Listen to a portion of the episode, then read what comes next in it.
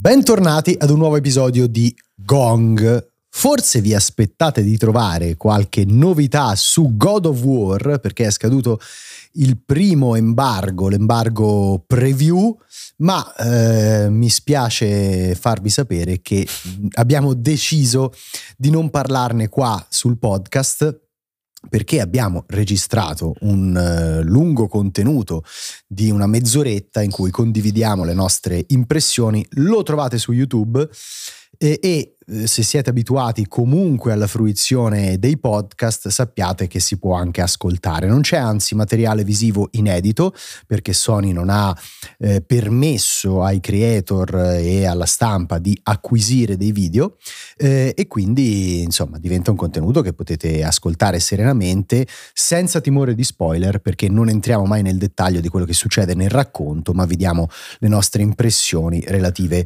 appunto al sistema di combattimento, alla struttura di gioco gioco e alla narrazione. Diciamo Quindi... che avremmo potuto anche volendo tagliarlo, uploadarlo qui sì. come speciale extra e via, però siamo un po' pigri e quindi andatelo quindi... a vedere su YouTube esatto. direttamente.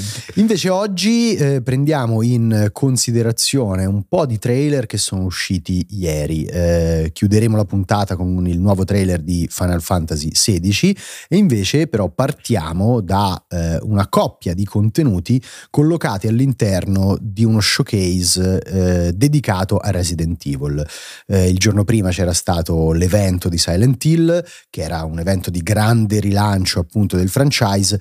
Qui si tratta di un evento eh, proprio diverso anche strutturalmente e come filosofia, perché non è un evento che doveva annunciare cose nuove, sapevamo già quali erano i progetti in eh, lavorazione, ovvero il remake di Resident Evil 4 e eh, il DLC di Village, però è stato un evento piacevole che ha riportato appunto l'attenzione del pubblico su questi prodotti. Sì, eh, è proprio come dicevi tu, fra molto diverso in generale l'ambizione. Da una parte c'era eh, anche il tema un po' astratto di vi facciamo capire qual è la nuova direzione di Silent Hill. Qui invece c'era gran, grande concretezza su due prodotti che arriveranno rispettivamente per quanto riguarda il DLC già settimana prossima, all'inizio della settimana prossima, e invece per quanto riguarda invece. Eh, il eh, remake di Resident Evil 4 si parla del 24 di marzo quindi comunque eh, tra qualche mese però non troppo in là. La cosa secondo me da registrare è che visto che se ne era parlato un pochino prima qualcuno si aspettava già ieri una possibile demo di Resident Evil 4 Remake, non è stato così, secondo me ci sta, nel senso che comunque non è dietro l'angolo. Mm-hmm. Ieri invece sono stati aperti i pre-order e è stato mostrato poi effettivamente il gioco. Prima di arrivare a quello un breve commento su il, sul DLC che in realtà è stato mostrato solo in parte, nel senso che eh, non hanno voluto spoilerare troppo, anche perché immagino che non sia magari un contenuto lunghissimo. L'altra novità più grande riguarda eh, in realtà eh, la mod che si accompagna a questo DLC, ovvero l'inclusione della terza persona in Resident Evil Village, che invece era un gioco fermamente in prima, seguendo il corso di Resident Evil 7. Eh, hanno spiegato direttamente ieri gli sviluppatori che ci sono tot persone che proprio eh, reggono a fatica la visuale in prima persona e che quindi per rendere di fatto il gioco più universale hanno scelto di eh, aggiungere questa modalità, fermo restando che proprio questo DLC in realtà è già di suo completamente sì. in terza, quindi il DLC è in terza persona. Ora è possibile eh, giocare anche Village sempre in terza persona con la curiosità di non poter vedere Ethan in faccia, perché hanno proprio scelto questa cosa quando giri la telecamera lui si volta. E eh, l'altra, se vogliamo, particolarità, secondo me comunque efficace, è una demo a tempo di 60 minuti che verrà resa disponibile per provare Village in generale, ma soprattutto per provarlo appunto proprio in terza persona e permettere magari a chi è indeciso o chi non lo riusciva a giocare in prima di gustarselo sì. in questa nuova forma. Eh, sì, infatti Capcom continua comunque con la sua politica di demo che secondo me è molto virtuosa, come giustamente dicevi, ancora non per il remake di Resident Evil 4, ma addirittura per l'inclusione di questa nuova modalità eh, con una inquadratura completamente diversa, per me resta di nuovo eh, un altro passo. Un esempio da seguire. Sì, sì, in un percorso sicuramente virtuoso. Tra fra, non l'hanno annunciata ieri quella del 4, ma ce l'aspettiamo sì, tutti. Sì, cioè, all'inizio sarà. dell'anno prossimo ci sarà. L'hanno fatta sostanzialmente esatto. per tutti gli ultimi quattro titoli e principali, quindi. quindi credo che continueranno. Sono molto curioso comunque di provare anch'io la terza persona perché eh, voglio sapere quanto sembrerà un pochino posticcia. Lo diciamo, l'abbiamo detto anche ieri in live, quando fai un gioco non è che puoi pensare contemporaneamente a farlo in prima e in terza. È chiaro che anche la modellazione, l'esperienza, la regia devono eh, collocarsi, diciamo, cioè, o meglio, struttura. Tecnicamente insomma, puoi, però sì. il discorso che è giusto fare è che è impensabile avere lo stesso grado di eh... partecipazione, immersività. Esatto, no, ma anche banalmente rifinitura certo. in una e nell'altra. Certo. Cioè. Quindi sono curioso di vedere quello che succederà. Ovviamente, invece, come giustamente puntava il dito, il DLC è già pensato in terza persona. Eh, per chi non lo sapesse, poi eh, ci metterà nei panni di un nuovo personaggio di Rose Winters. Non entro più nel dettaglio sì. per evitare spoiler, però anche quello mi incuriosisce abbastanza, molto più delle aggiunte alla modalità mercenari che ho sempre trovato secondarie. Eh, ma entrando proprio nel vivo, invece, si è visto del gameplay del remake di Resident Evil 4. 4. Un remake che ci ha un po' colpito perché c'è un cambio di toni eh, e di cromatismi abbastanza concreto rispetto a quella che era l'opera originale, che aveva queste tonalità marroni, gialle, che riuscivano a trasmettere anche un po' l'idea eh, della ruralità sporca eh, di questo villaggio in cui poi mh, si ambientava soprattutto la prima parte dell'avventura. Qui invece siamo scesi in toni molto molto più dark, addirittura eh, Leon arriva durante la notte, prima dell'alba, in questo villaggio, riprendendo un po' quello che faceva anche Ethan Winters in Village. Ehm, e poi, insomma, è, il trailer si è focalizzato soprattutto, anzi il gameplay si è focalizzato soprattutto su quella fase indimenticabile di Resident eh, Evil 4, che era proprio l'assalto prima di un suono dei campane liberatorio eh, che Leon doveva sostenere. Eh, ci sono tante cose da dire, fra cui, non lo so, qualcosa, una, un approccio un po' strano fra perri che possono essere fatti alle motoseghe e comunque un movimento del protagonista che sì. sembra quasi un pochino compassato. Beh no, decisamente. È da verificare. No, cioè, decisamente meno ritmato nei movimenti, nella velocità proprio negli scatti, eh, rispetto a quello che era l'originale, che ricordiamolo è stato il gioco che ha cambiato per sempre il panorama degli action in terza persona e sicuramente dato un volto profondamente diverso a Resident Evil. Quello che voglio aggiungere io sulla grafica è che il Re-Engine eh, si conferma davvero un gran bel vedere. Il punto è che eh, mi fa un po' strano, eh, strano della serie che non mi ha convinto del tutto, forse nella parte di gameplay ambientata nel villaggio, ma invece mi è sembrato comunque più affascinante nel trailer che hanno invece rilasciato alla fine con momenti diversi del mm, gioco. Sì. Eh, sembra estremamente contrastato eh, nella grafica, cioè le parti illuminate sono illuminate, quelle mh, più in ombra sono molto molto scure. E l'effetto finale è particolare, secondo me è molto diverso a livello proprio di eh, sensazioni rispetto a quelle degli altri remake. E alla fine visto che Resident Evil 4 aveva eh, proprio una sua palette cromatica davvero molto unica, soprattutto per quella parte più iconica, sì. che è quella che hanno fatto vedere, e che qui questa cosa è stata eh, un po' cambiata. Sono curioso di vedere effettivamente cosa succederà. Tra l'altro, già nel trailer si avvertono anche alcuni cambiamenti in termini sempre sia di toni che di personaggi, nel senso che sappiamo che comunque questo gioco sarà sì un, eh, re- cioè un remake, ma anche un po' una reinterpretazione Tanto è vero che, per esempio, il personaggio di Salazar, indimenticabile bambino vestito come Napoleone ultra trash che compare a un certo punto dell'avventura, qui si vede brevemente nel trailer ed è diventato un vecchietto. Cioè, sì.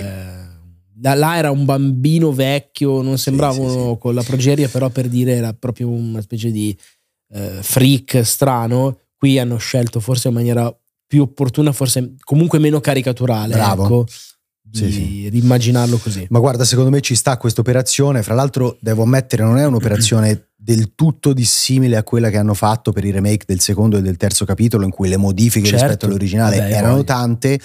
Però devo ammettere che anche a me qua, vedendo soprattutto il gameplay, ha fatto un po' un effetto strano, forse per una questione di aspettative, nel senso che il 2 e il 3 originali eh certo. erano così vecchi che necessariamente dovevano essere stravolti sì, e svecchiati. Sì. Il 4, essendo un action più moderno, secondo me, forse cioè, lo, lo, dico così come idea perché non l'ho provato di recente, ma mi sembra che possa essere anche più digeribile al giorno d'oggi. Sì, magari mi aspettavo, è uscito in VR sei mesi certo, fa. Magari mi aspettavo sostanzialmente una revisione un pochino più fedele all'originale. Secondo me invece hanno un po' cambiato appunto i toni, i personaggi, l'estetica e secondo me anche il gameplay, ma lo verificheremo appunto nei prossimi mesi.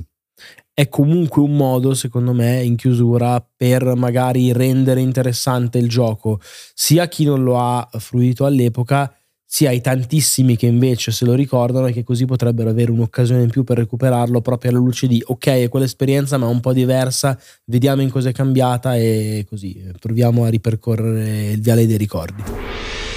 Nella seconda parte di questa puntata invece ci focalizziamo sul trailer di Final Fantasy XVI, trailer che è arrivato un po' così dal nulla, non fosse stato anticipato da eh, un piccolo eh, involontario leak in questo caso di IGN mi sembra, ehm, e trailer che è il terzo che Square Enix pubblica per presentare la sua prossima fantasia finale. Trailer che non specifica la data d'uscita, resta il periodo summer 2023, quindi insomma c'è ancora un po' di tempo.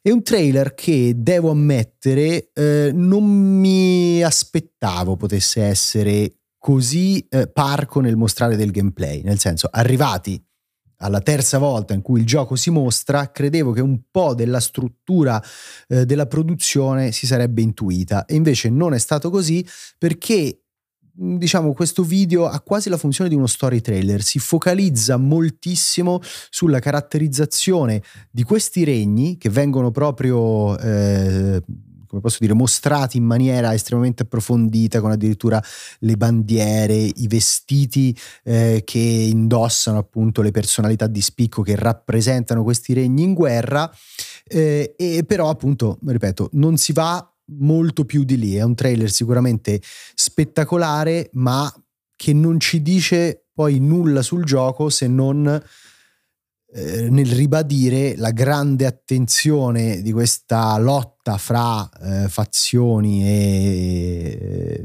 regni che ricorda molto Game of Thrones. Sì, le similitudini sono veramente talmente esplicite da far quasi sorridere, nel senso che eh, il riferimento è proprio evidente ed è particolarmente evidente proprio in quest'ultimo trailer, nel senso che già si erano colte delle analogie fortissime.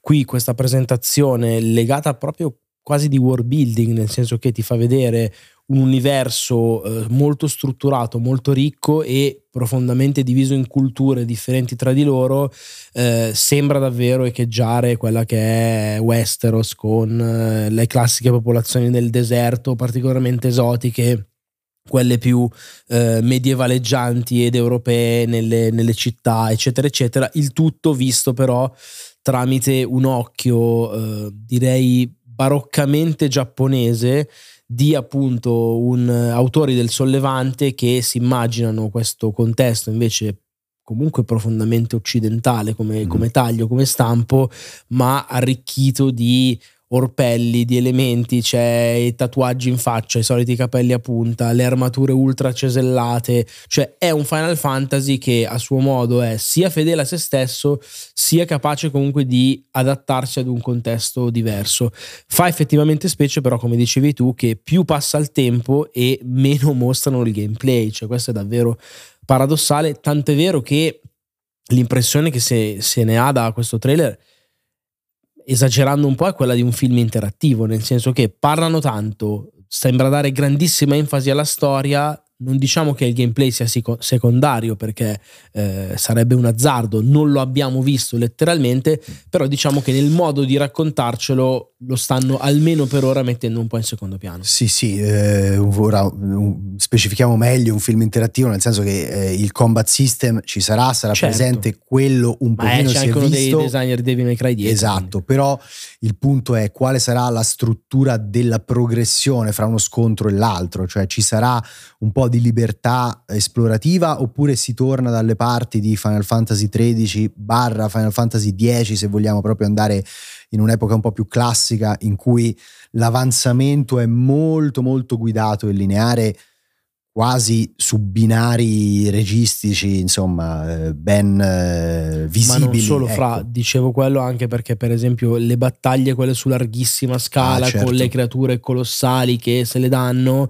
ne avevamo anche speculato in passato, non si capisce quanto siano tra virgolette interattive, quanto siano dei quick time event, quanto siano magari delle cose che più o meno guardi e basta. Sì, infatti voglio dire che va bene ora questo terzo trailer, possiamo dire secondo se il primo lo consideriamo un teaser, però da adesso in avanti, insomma, c'è bisogno un attimino che la stampa, i creator, qualcuno metta un po' le mani sul gioco e che loro spieghino bene questa struttura, perché credo che sia un, un, eh, punto fondamentale anche del percorso comunicativo di trasparenza con, eh, anche nei confronti del pubblico. No, no? ma anche perché eh, giungiamo in chiusura, cioè carne al fuoco sembra essercene Certo. e tanta, quindi è forse venuto il momento di mostrare le pietanze perché ok, mh, il fascino dell'ambientazione, ok, tutto quanto, però fateci capire che gioco effettivamente sarà, anche perché si prospetta comunque come qualcosa di coraggioso nell'abbandono dei turni e allora, allora dateci da capire bene come funzionerà. Grazie mille per averci seguiti anche in questo episodio che è il 99esimo. Quindi Attenzione, attenzione. ci, ci riascoltiamo la prossima settimana con l'episodio numero 100 che forse porterà con sé anche qualche novità nel titolo perché questi 10 minuti ormai non facciamo nemmeno più finta di rispettarli. Vedremo un po'. Eh, grazie a tutti quanti per il supporto. Ricordatevi magari di lasciarci una review. E ricordatevi l'anteprima di God of War su YouTube, 30 minuti raccontata senza spoiler, perché è un contenuto a cui teniamo ovviamente molto e abbiamo avuto la possibilità di eh, recensire il gioco insieme a tutti gli altri, quindi arriva anche questa anteprima in attesa della recensione che sarà prevista per il 3 novembre. Grazie e buon weekend.